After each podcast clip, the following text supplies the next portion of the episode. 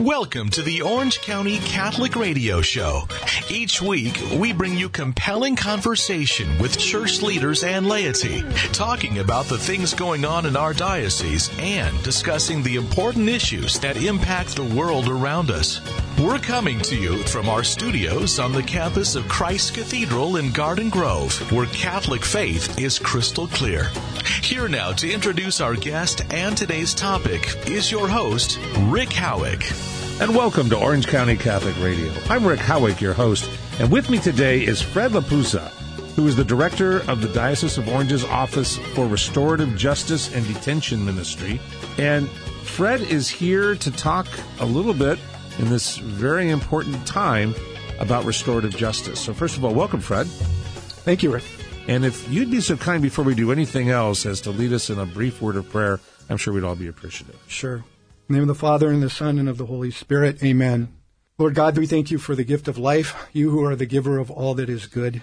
Uh, please send your Spirit down upon our people, upon all those especially who suffer from violence, uh, from oppression, uh, from harm, from uh, any of the evils that would separate us from one another, that separate us from you, especially in, in mind of what we have going on right now with the pandemic, for those who have died, for those who are sick and ill and suffering for the family members that are left behind to grieve, for uh, the violence that's been on our streets recently, for the anger, for the injustices, uh, for all these things that you ask us, your leaders and your people, to address, to try to be there to uh, minister and help those who are suffering in all the different ways. We ask you just to send your Holy Spirit down upon us, uh, your spirit of healing and guidance. And we ask this all in the name of Jesus. Amen. Amen. In the name of the Father, and of the Son, and of the Holy Spirit. Amen. Now, restorative justice is something that I know a little bit about because I have a family member who was involved with it. But prior to getting married and having that family member become a part of my life, I really hadn't heard a whole lot about it formally. Now, I am aware of, of Matthew 25 and the sheep and the goats where Jesus says, when I was hungry, did you feed me? When I was thirsty, did you give me drink? When I was naked, did you clothe me? When I was sick and in prison, did you visit me? And um, I, I think we spend a lot of time working with people who will give food and will give uh, clothing and will work with lots of organizations that will give to the poor. But how many of us have visited somebody in prison? And lo and behold, it turns out the Catholic Church has been doing this for quite some time on an organized yes. basis to make sure that that part of what our calling is is not left undone. And that's kind of where you come in, isn't it, Fred? Correct. Yes. So tell us, what is restorative justice? Because we're in a time right now where we, we just mm. have had these, these protests that have also been turned by some of them into riots, which is such a shame. Mm-hmm. And we've seen so much tragedy out of it. But what's restorative justice? Restorative justice is it's it's a concept, it's a philosophy, but it's also a practice. And it's basically anybody who's been harmed, it's restoring relationships. The focus is more about restoring the relationships that have been broken rather than laws that have been broken. And it has its roots in indigenous uh, philosophies.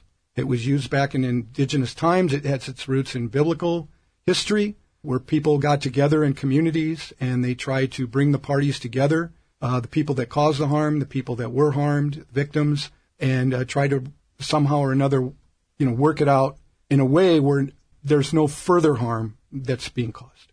Jesus created quite a stir in the Sermon on the Mount when he was talking mm. about mm. the old law, an eye for an eye, a tooth for a tooth, that type of mentality that the way to restore justice was to to do to the person who did to you what yeah. they did. Yes. And what Jesus pointed out was, uh, first of all, why are you attached to what was hurt, destroyed, or stolen? Uh, think about that just as a concept. Why are you attached to that? Is that more important than the love between us, between you and your fellow human being? That's the first question. And then number two, um, if love is about willing the good of the other and you're called to love, how do you do that if you're going to try to repay an eye for an eye or tooth for a tooth? If you do that, we're all going to be blind, toothless people running around. That's, that's correct. Yes.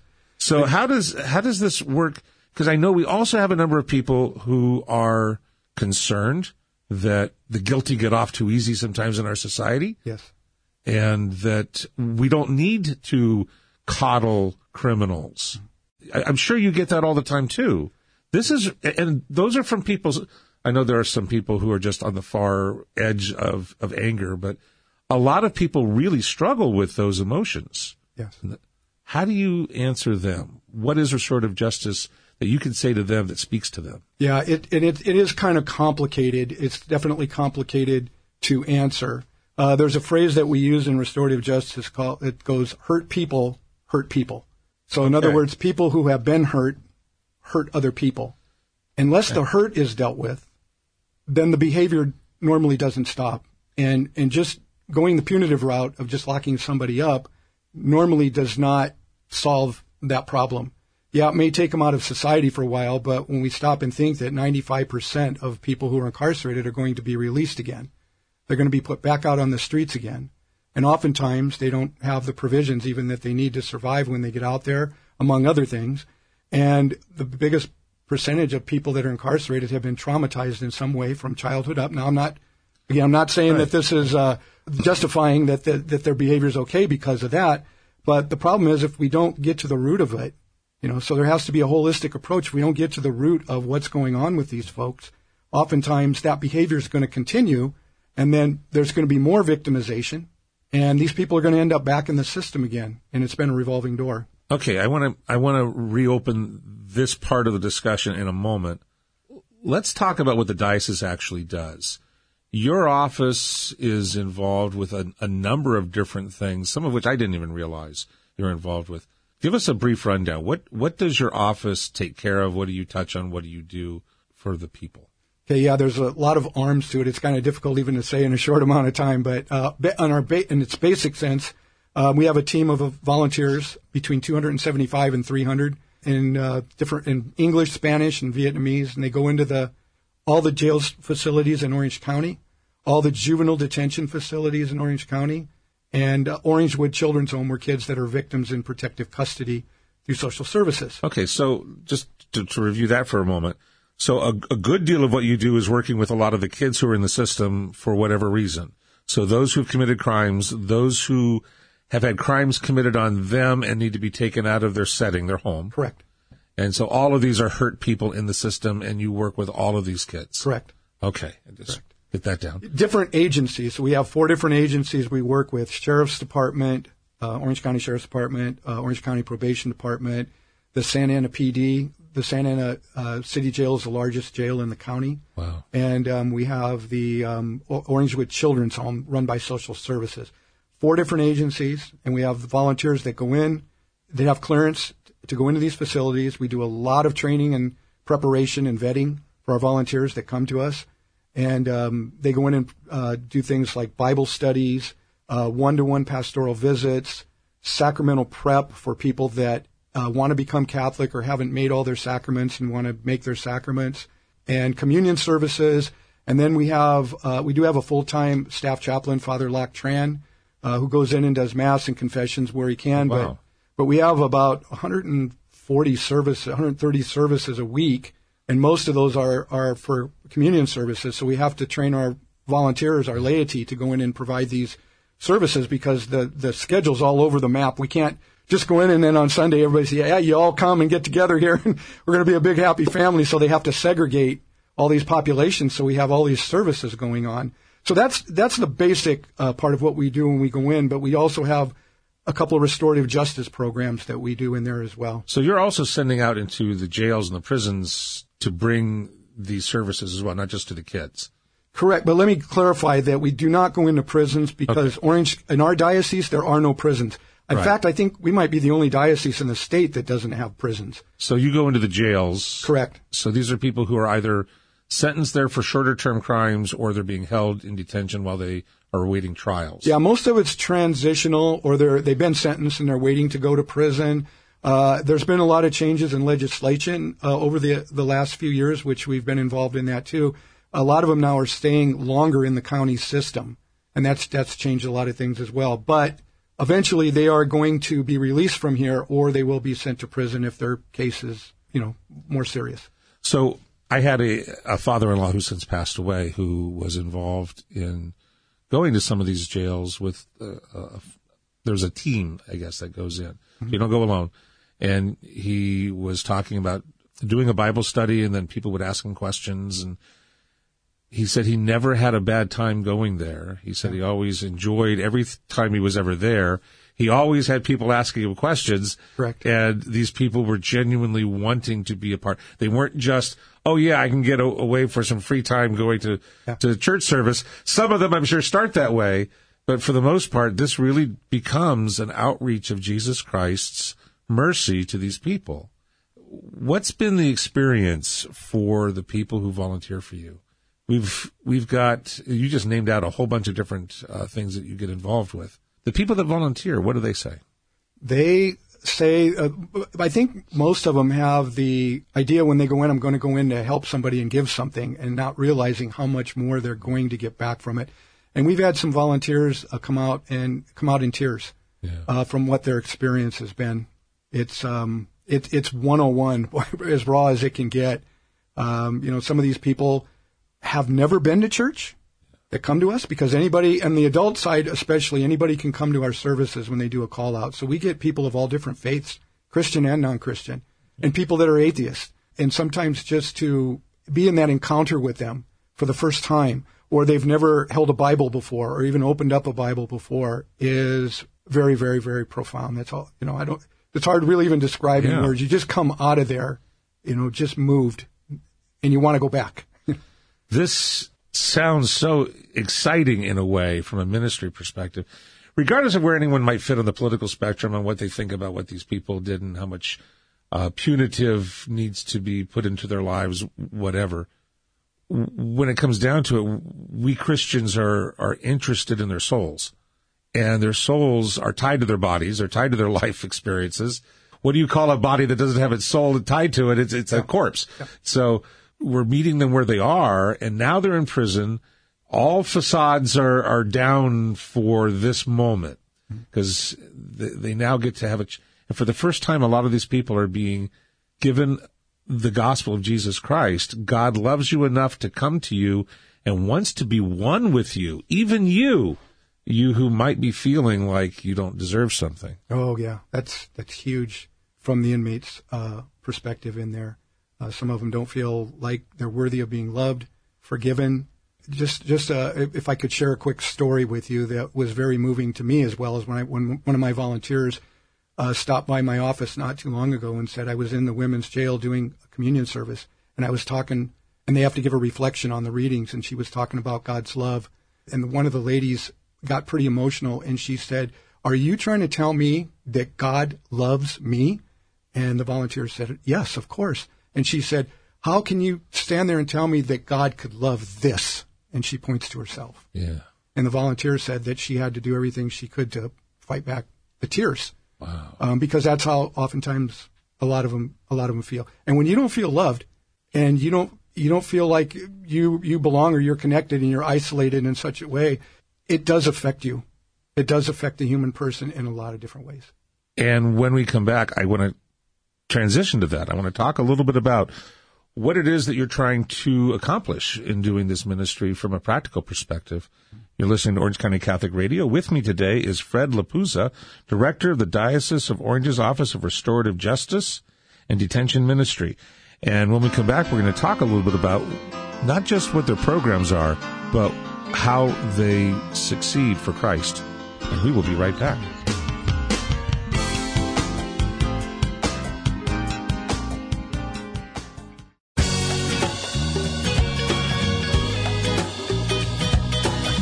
And welcome back to Orange County Catholic Radio, coming to you high atop the Tower of Hope in beautiful Garden Grove, California, where Catholic faith is crystal clear.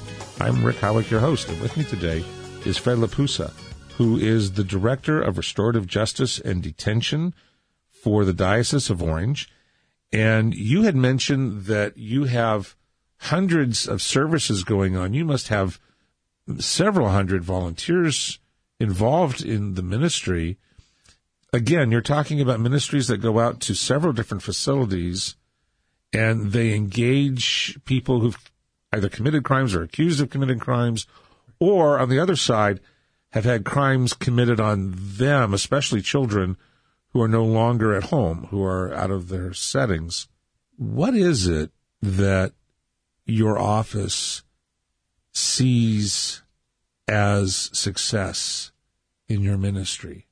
What is it you're actually trying to do, and, and how successful are you at doing it? I guess I would be careful about how I would measure success. you know, I mean, we have uh, some people get out of the system, they make it. We offer them resources to help them when they get out of the system. We offer uh, ongoing pastoral care, you know, at our, at our office or at some of the local parishes. Uh, a lot of our deacons, our people that are in the diaconate program right now, are in our program. It's part of their formation process. So there is some uh, at local parishes, but it's really hard to measure it quantitatively because we don't have a type of tracking system because we can't. Right. Um, part of that is for confidentiality, Sure. especially with minors. So when these people get out of the system, they go about their way, and we don't know. We don't always know where Right. they go. Most of the time, we don't know where they go unless they come back for for a resource or something. So when you have uh, encounters with these people, you're you're not. There's no way to really measure what kind of an impact you have, Correct. other than the the anecdotes that you're telling, like the story that you just told at the last segment that we had. Of the woman who says, "You mean God loves this?" Yeah. Wow. I How mean, could God love this? how could God love this? And it's it's one of those things that you were saying before as well. When people don't feel love, they react in their lives. I, I guess with anger, a, a sense of injustice. I should have been loved and I wasn't. Now I'm mad at, at the world for not loving. me. Well, what's going on here? And let me make sure I, I don't get too far afield. We're seeing a lot of anger erupting in our streets just this week. Mm-hmm. We're seeing huge amounts of of pent up anger. We had a horrible thing happen in Minneapolis. We had a and, and just about everybody who's seen it in law enforcement agrees this was a horrible thing that happened. And they're going to charge the offending officer with at least a third degree murder. They can always up that if they decide to do so. They are looking at the other people involved. Justice from a punitive perspective is, is turning on that side of it. But the eruptions that have taken place, both legitimate peaceful protests, but also apparently afterwards these these um, explosions, rioting, lawless behavior, seems to be so angry. Is that what happens when we don't have restorative justice?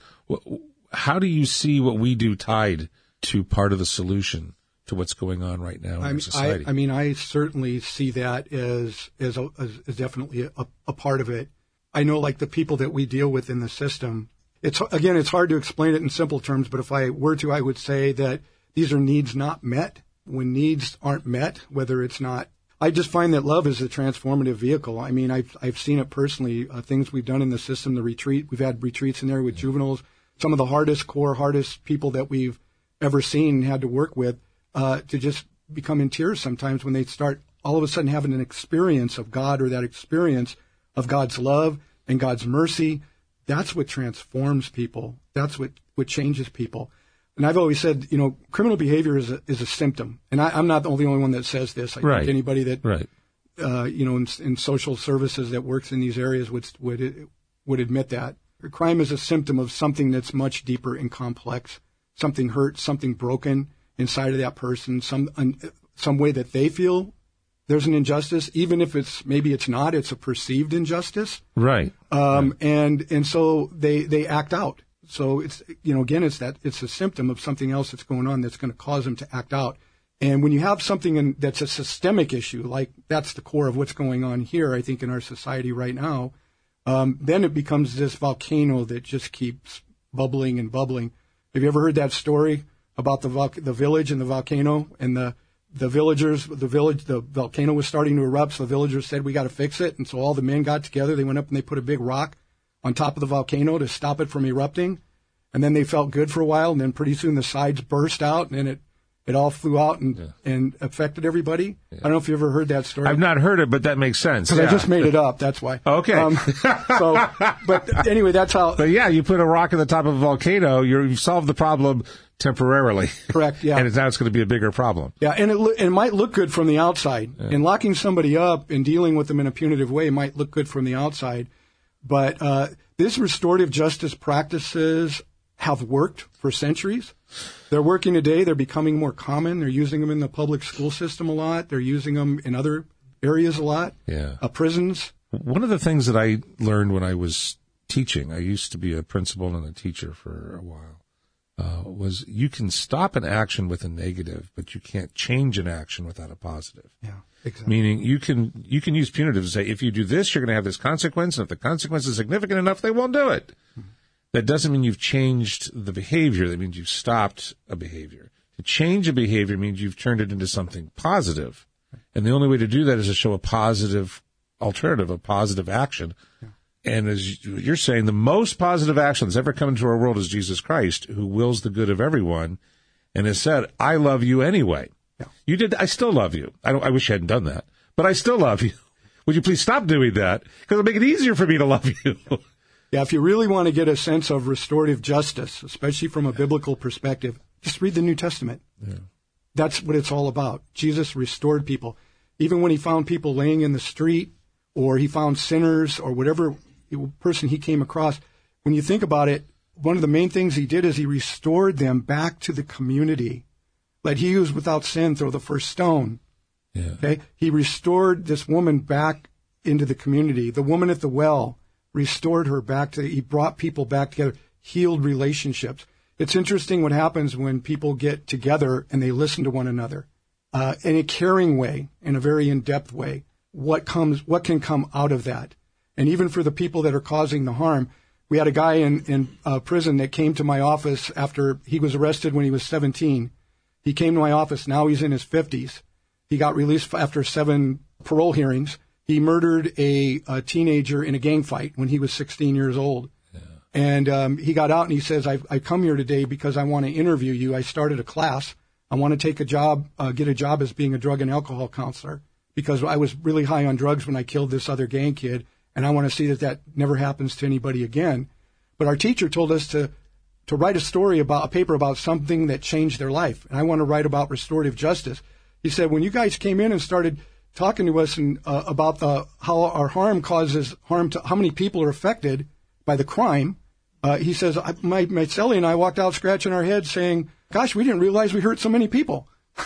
Uh, because, you know, all the people that are involved when a crime is committed, not only do you have the victim, you have the family, yeah. and you have the victim of the perpetrator, their families. Yeah. You have the families on both sides. Uh, a lot of times these uh, family members that are being incarcerated are the primary caregivers or uh, supporters, financial sure, supporters in the sure. home. So now what's going to happen to those kids and those families? Then you have the police, you have the courts, you have the paramedics, first responders, uh, you have the community, the neighborhood. Oftentimes you see on the news and said, we've never had anything like that happen in our neighborhood. Well, it affects the whole community. So restorative justice tends to try to heal all that, bring anybody together that has been harmed by that relation, that broken relationship. I'm noticing that you're not talking virtually at all about the actual criminal justice adjudications of it all. You're not getting into whether they deserve their sentence, don't deserve their sentence. That, that has nothing really directly to do with this, does it? That's correct because restorative justice is not about reducing somebody's sentences. It's about, again, it's about healing the brokenness. Other, it focuses on the relationships broken, yeah. not the law broken. People are still held accountable for restorative justice. They're still going to have to face whatever it is that they're going to be charged or their sentencing or whatever that entails. So it's, it's not about getting somebody off the hook. It's just helping to get them to realize the harm that's been caused and what they can do to try to fix that and, and make those changes and have the support to do it. We're not, can't just throw them out there without giving them some kind of support.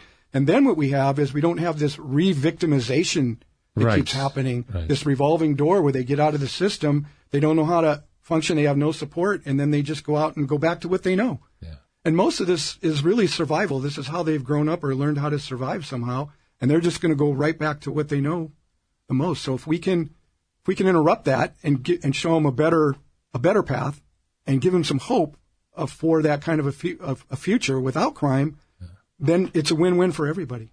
There's a statement in the Old Testament, um, I believe in Exodus, talking about those who who love me, I will love them, and those who hate me, I will visit their the uh, to the third and fourth generations.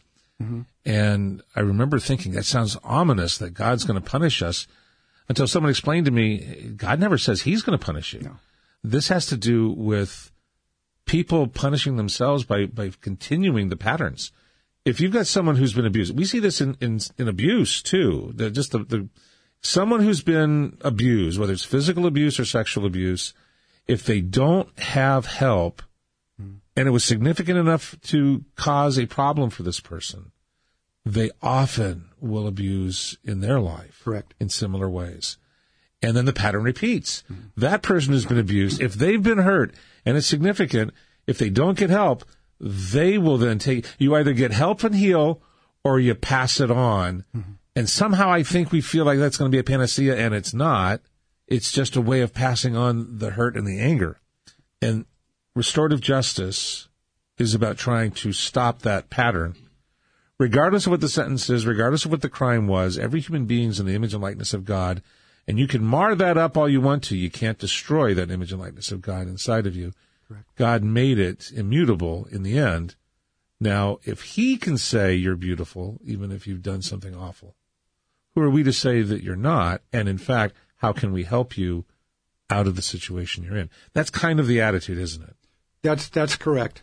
That's correct. And if we can do that again, then maybe we can prevent crimes, and we can, and to prevent them from again re, re, committing crimes, and also the recidivism where they end up back into the system again, just like that revolving door. And it, it and then they're- they're basically they're re-traumatized. Yeah. And the medical science out there is even showing that their brain structure has actually changed from this trauma that they may have experienced growing up. I mean, even if a kid sees his parent being abused by another parent, Yeah.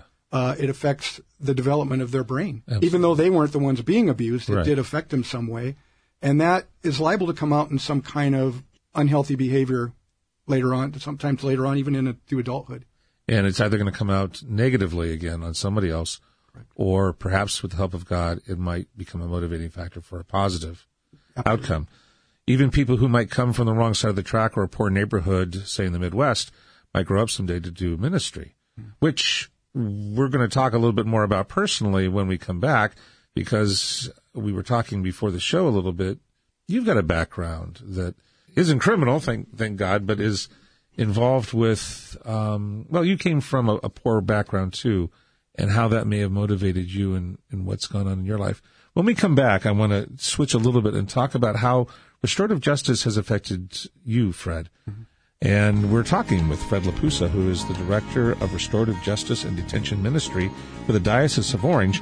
And when we come back, we're going to talk about him, about how this ministry has impacted his life.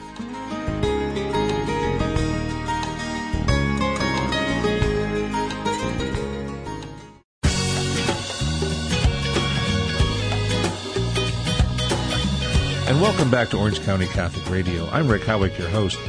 With me today has been Fred LaPuzza, who is the Director of Restorative Justice and Detention Ministry for the Diocese of Orange.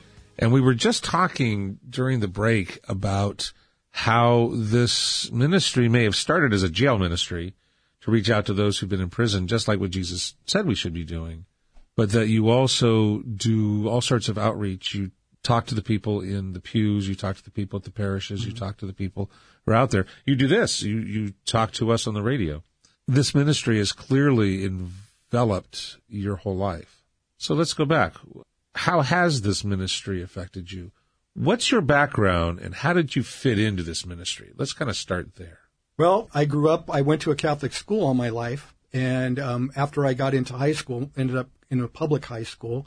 My, as a teenager, my life changed like uh, so many other Now you you grew up in a in a posh neighborhood somewhere near Beverly Hills. yeah, right. Where did you grow up? Actually, I grew up in Omaha, Nebraska. I don't know if anybody's familiar with that, about in the center of the U.S. Uh, I was on the south side, close to the downtown section of Omaha. And uh, it was a poor to middle class neighborhood at the time. So there's some rough and tumble in the neighborhood. There was some rough and tumble, you bet. Yeah. street corners, people hanging out, you know, drug violence, things like that, activities. So I, I kind of grew up around this stuff. And um, I stopped going to church for quite a while. And uh, then about 10 years. And then I decided uh, I wanted ch- some changes in my life. And I can't even tell you by the grace of God, I don't know, maybe my parents or people were praying for me or something, but I went through this big, uh, what I call the Paulian experience where I got knocked down and said, Hey, I need to do something here. I want, I want a different life. And that doesn't always happen to a lot of the people that we work with that don't get there. Yeah. Uh, so I'm very fortunate and I'm very grateful. And that, was kind enough to knock you on your butt. Exactly. Yeah. and uh, again, I don't, I don't know exactly why, but maybe I do. I mean, that, I'm out here now. Yeah. I made my way west, and um, that experience to me was so profound. I found myself in church every day on my knees praying like and I just decided I needed to do something. I had to do more than just the prayer. I had to get out there and put that prayer into action somehow. So um, I discovered the community of the missionary servants of the Most Holy Trinity, who had a house of studies here in Santa Ana at the time. So the Fathers of the Trinity, or what are they known the as? Trinitarians. Trinitarians. It's a shorter name for them. Right. And um, they were involved in uh, one of their charisms is reaching out to the most poor and abandoned, but not overseas necessarily, within our own backyards. Oh, wow. Okay. And they were involved in detention ministry, monthly sure. Tijuana trips down in the barrios of Tijuana. And um, so I started, I got involved in the jail ministry. I thought, I felt like, boy, I worked with homeless, I worked in convalescent, I did a lot of different ministries, but when I hit there, it, that, that just really, it, it caught me. It caught my heart. I remember the first day I stood in front of juvenile hall and said, man, I'm going to go in there and I'm going to give them God and I'm going to let the kids know how God changed me and, and they can change them. And when I got in there, I found out that God had beaten me to it. He was already in there. uh, and he was actually in the hearts of every one of those kids that I came in contact with, even the hardest core gang members. They just didn't know it, didn't realize it. And that became my challenge. How oh, do I help them to understand that, as you mentioned earlier, that they are created in the image? That's their image. Their image is not gang members. Their image is not violence. It doesn't define who they are. And we hear that term a lot. They may put a lot really of war doesn't. paint on, but it's only covering the image. Exactly. Yeah. And yeah. so that's, that's became my challenge and our challenge. So, and so from there, it just, you know, 16 years volunteering. And then uh, the diocese finally decided to hire me. well, the director at the at the uh, detention ministry office at that time uh, offered me a position, and um, I'd actually been doing a youth ministry position for seven years before that at, at St. Joachim's, my home oh, okay. parish now in Costa Mesa. And uh, I got the uh, when I got that offer, I said, "This is this is it. I this is where I need to go." So that was in 2003, and then in 2014, I believe it was, I took over the director okay. position. So you've been involved in this ministry pretty much your whole adult life. Well, a lot. About a good a good part of it, yes. And this has it sounds like it has totally enveloped who you are. Yes. Is there any part of this that uh, still surprises you? You've been doing this for quite some time. I mean, you mentioned when you first walked into the juvenile hall, it was a little surprising to find out God had already put the love of God in their hearts. They just didn't know it yet. And the image of God was in their heart. What surprises you today in your ministry? Boy, uh, that's a good question. Uh, you know, the, the, as far as the people we deal with, it seems like, you know, human behavior has, has a, a pattern. It just kind of keeps repeating itself. So you kind of see that part. Just how we re- respond to it. I'm just always open to finding ways that we can reach people. Uh, but I think in order to do that, we have to let them reach us. Uh, we have to be open to, for them for accepting them kind of as they are and where they are. I don't know. Sometimes maybe surprises can come out of that. Uh, I think the biggest surprise is anything is just more the realization of our own of ourself, you know, of of how how we're growing in this faith and how it's it's really challenging us to grow. How we see God in these folks and how we can come together. Not not as I'm coming in, I'm the teacher, I'm the yeah. I'm the instructor, but you teach me. You know, you teach me, and I have to be open to that you know, every time I go in there, and I also have to be open to every time I go in there to say, did I, was I able to offer any hope? Because that's really a motivating factor. Most of these folks don't have hope. And how do I bring that hope? How can I be that living sign and symbol of hope to them? And uh, so I have to critique myself when I do that. But, um, and I don't know if that really answers your question about surprises, but um, I guess to me the, the surprise is that I don't stop growing and I don't stop learning and I don't uh, stop trying to be to be better. What do you think surprises most the people who begin volunteering? I mean, I would assume people start this ministry with preconceived ideas, much like you did. Correct. And they're coming into it, as you said, they're hoping to bring the love of God to a situation where God is already there. I had someone explain to me that ministry has very little to do with what you're doing. Mm. Your yep. job is to bring the equipment.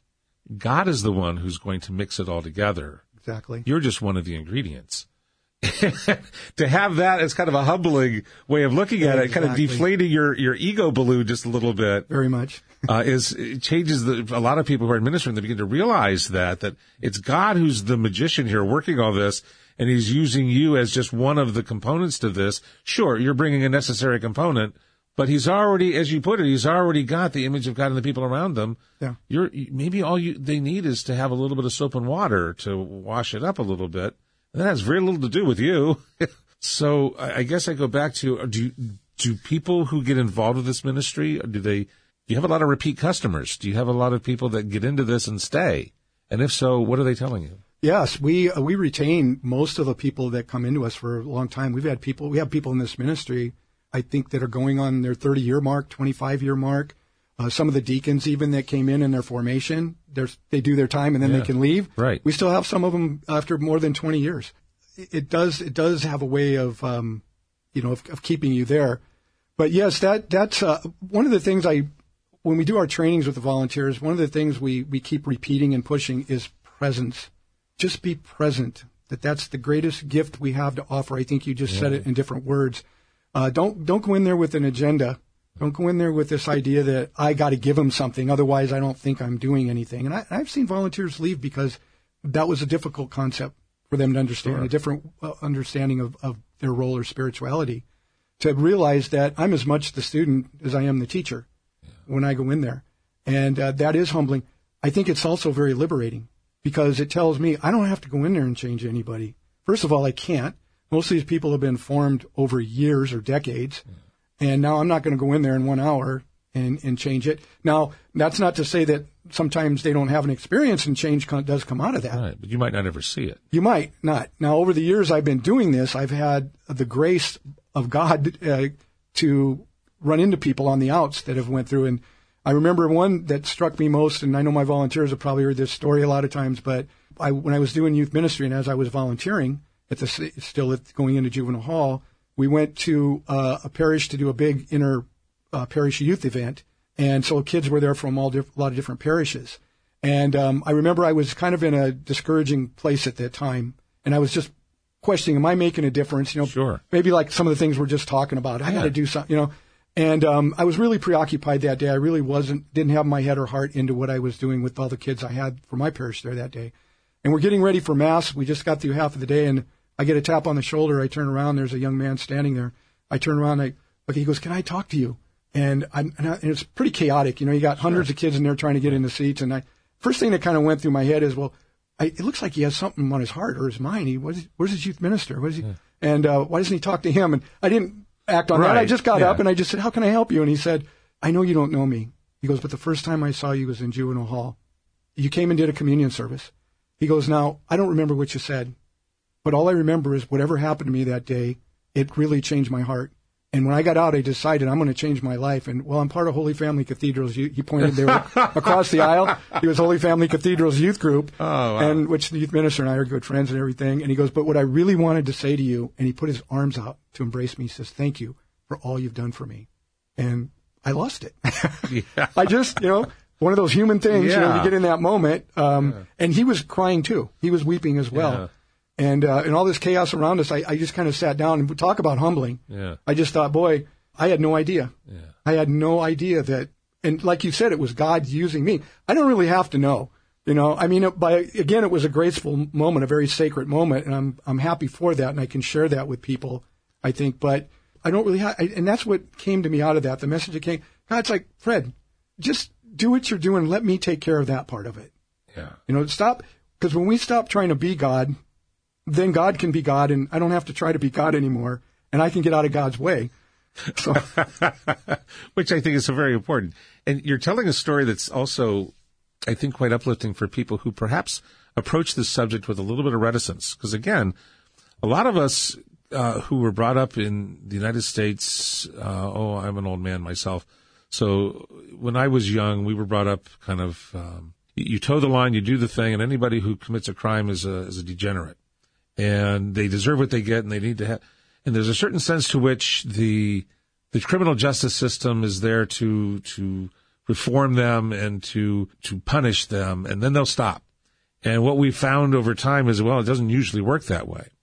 But regardless of whether or not there's a component of the criminal justice system that works that way or doesn't work that way, what you described was a success story that had to do with the restorative justice ministry that had invaded his life in prison and in away from everything else where you wouldn't expect to find a, a ministry reaching out to them there in juvenile hall and the seed that was planted grew without you even realizing it. This is now years later that he comes back to you and he, you were fortunate or blessed enough to have God show you this. Uh, Paul talks about this in First Corinthians where he says one person will sow, another will water, and another one will reap. You don't know what role you're playing in that. Yeah. And, but yet you are. And people who are doing this, they're doing real reform. Regardless of whether or not the other stuff works, our call as ministers of Jesus Christ is to show them the way of love because that's the path that we know reforms. Correct. And I think going back to what, something you said, what was interesting when the when the boy said, "I don't remember what you said," but what do you, they remember is that I was there. You said something out of love. Yeah, something that was said, but it was the fact that I'm there, and I think this is the power that our volunteers have uh, that we try to communicate to them that you that you're going there every we're there every day in the jails and every week in the juvenile facility, more than once a week. So we're always there and we're just present with them, and that's what they that's what they know. That's what they really experience. We're talking to Fred LaPuzza, who is the Director of Restorative Justice Detention Ministry for the Diocese of Orange. When we come back, I want to talk about our current situation. We've had a lot of disruption in our society the last week, and it's going to have a ripple effect for quite some time in many lives, in many ways that people I don't think are even thinking about just yet. But I'm sure you have. So when we come back, let's talk a little bit about that, and perhaps a little bit about how we can all be involved in this. You're listening to Orange County Catholic Radio and we will be right back.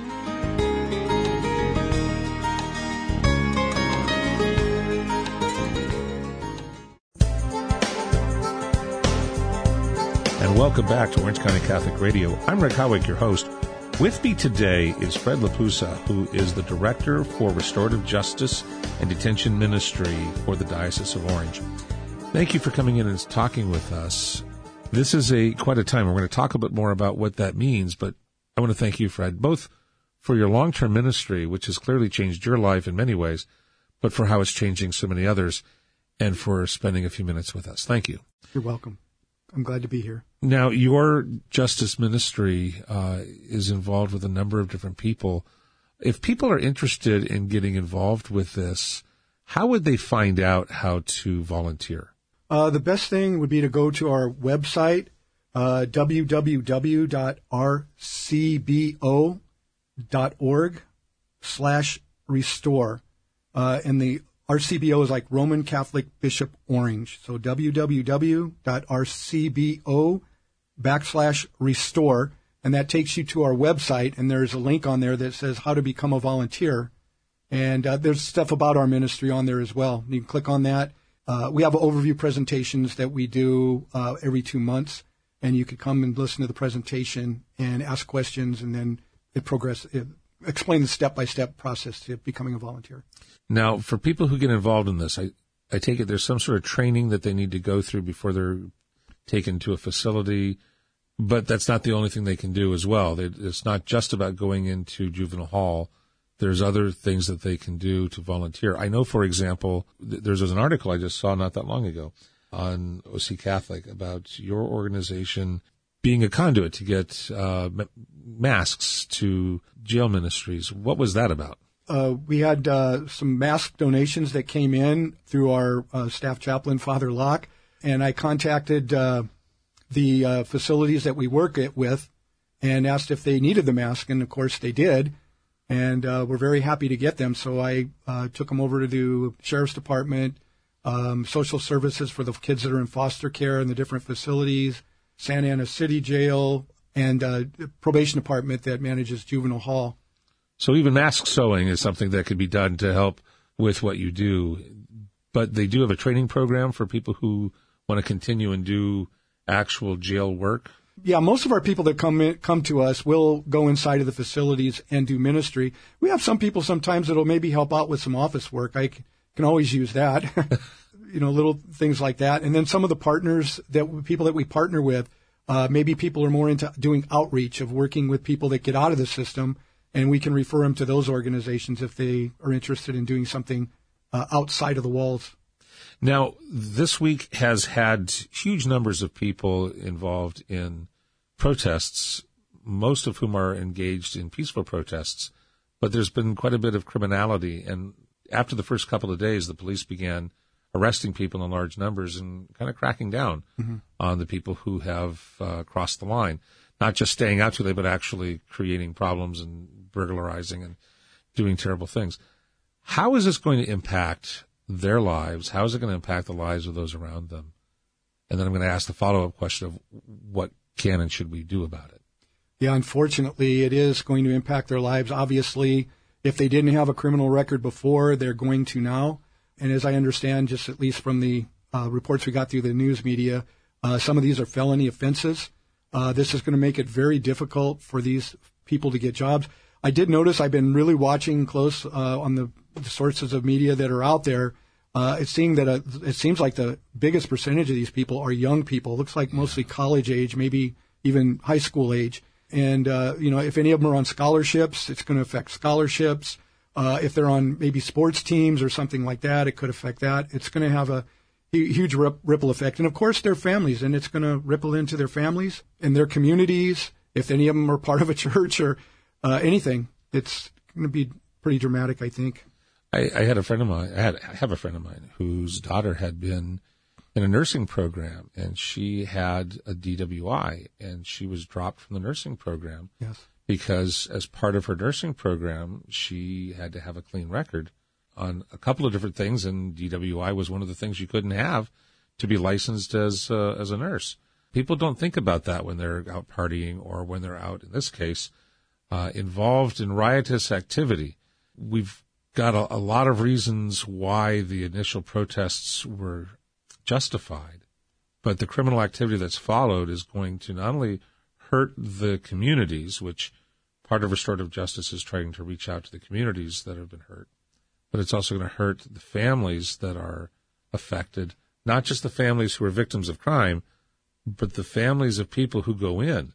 I mean, if these are mostly people who are not well off, they're going to have to either become get a lawyer or they're going to have to become part of the system.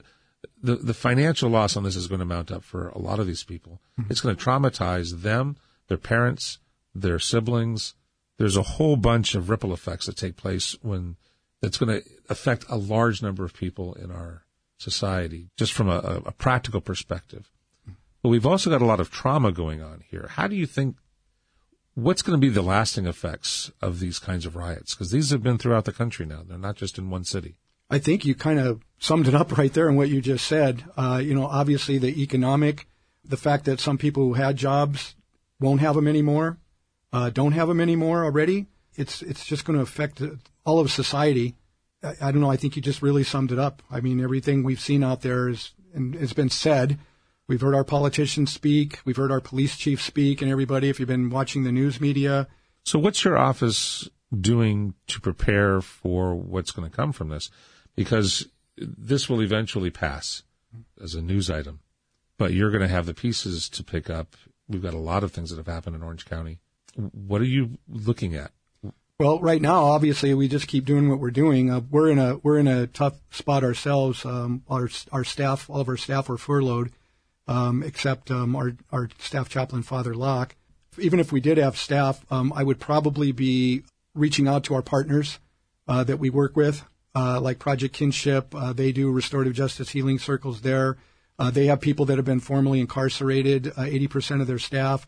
They can work with these folks as well if there's any way we can get them connected. And also working with the law enforcement, sheriff's department. We always offer our services if there's anything that we can do.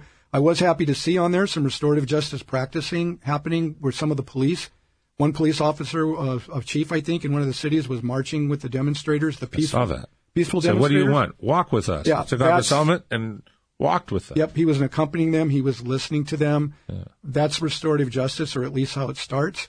And so I think for a lot of these people that have committed these crimes, if if if it was possible to get them in a restorative justice type of a circle setting and help them to maybe realize what they've done, I, I think some of what I saw out there looks like you know uh, young people that just their minds, you know, don't think right. Uh, they get caught up in the action. Uh, some of it we we hear from law enforcement was maybe organized criminal rings that were doing this, and some of the in, inciting that was going on. I would also include that there's probably some drug and alcohol involved in here. I know some of the liquor stores I heard were hit. I, I, I know that And that's always- your choice there. Yeah. You got to go get Rolex watches or, or liquor. They Yeah. chose the liquor. And then once that happens, of course, then there goes the rationale, Yeah. you know, with our young folks. And uh, I'm very, very saddened because I know these young people could have a better, a better way of living, and, and things are really going to affect them. That means that our parishes are going to need to be better educated, so there needs to have outreach, and that means you need more volunteers. So again, if there are people that are interested in volunteering for for finding out, just to find out information about what they might be able to do, hmm. they would go to RCBO backslash restore. Yeah, www.rcbo.org backslash restore. Or even if you go on the diocesan website, you'll find us under restorative justice. You know, part of our role too is to educate our communities. We do advocacy work. We, we go when we're, when we're invited to go to parishes to speak. So if you're listening, invite them. Yeah. They'll, they'll come in and talk. We're running out of time, Fred. I want to thank you so very, very much for coming in and talking to us about this. This is a critical time. And with all these people that are, without even probably realizing it, traumatized, there's going to be a, a, an increased need for your ministry. So mm-hmm. thank you very much for taking time to come in here. Would you please lead us in a word of prayer for all of us in the Southland and throughout the United States? Sure. And then I just quickly want to say I also want, am thankful to um, our bishop. Uh, this is, is his office that he has, and we're grateful for uh, his support and all of our bishops here. Uh, also, the bishops in the state conference and the national conference. PSA, Pastoral Services Appeal, they, who funds our ministry whenever our parishioners are giving to that. It comes to our ministry that is helping to, to change lives and affect lives. So we're grateful for the PSA and all the people who give to it as well. We have a very supportive bishop. This is his program. Uh, Orange County Catholic Radio is uh, is the diocesan program, and the reason why you're here is because Bishop Vann wants to reach out through his ministers, like you, Fred. Thank you for coming in. We're here to support parishes, and we're thankful for our volunteers that um, because they're the core of this ministry um, for the work that they do as well. They are. So we ask for the Lord's blessing in the Father and the Son and the Holy Spirit as we go forward or attempt to go forward now. We ask again that the Holy Spirit bless uh, us, bless our work, give us guidance on how to respond to this, uh, give us the resources that we need, send to us um, all those who will help continue to support us, keep us strong in spirit and in heart, and help us to uh, not get discouraged. Uh, I want to pray for all those who are in our correction system, for our victims out there that live with the scars of crime and violence, uh, for the healing that needs to be done and in our communities for everybody, for our law enforcement, our first responders, for all all their families, uh, and all those who um, are suffering in any way from this, which is really the whole community. Uh, so we ask you, God, to just be our strength this day. In Jesus' holy name, we pray. Amen. In the name of the Father and of the Son and of the Holy Spirit. Amen. You've been listening to Orange County Catholic Radio, and with me today has been Fred LaPuzza, who is the Director of Restorative Justice and Detention Ministry for the Diocese of Orange. And if you would like to either hear this again or share this with someone else, you can go to occatholic.com and go to the radio tab, and you will find a number of different radio programs that we produce there, including this one, our flagship show, Orange County Catholic Radio. And you can download any of the podcasts by simply clicking on it. And I thank all of you for listening, and we'll see you again next week.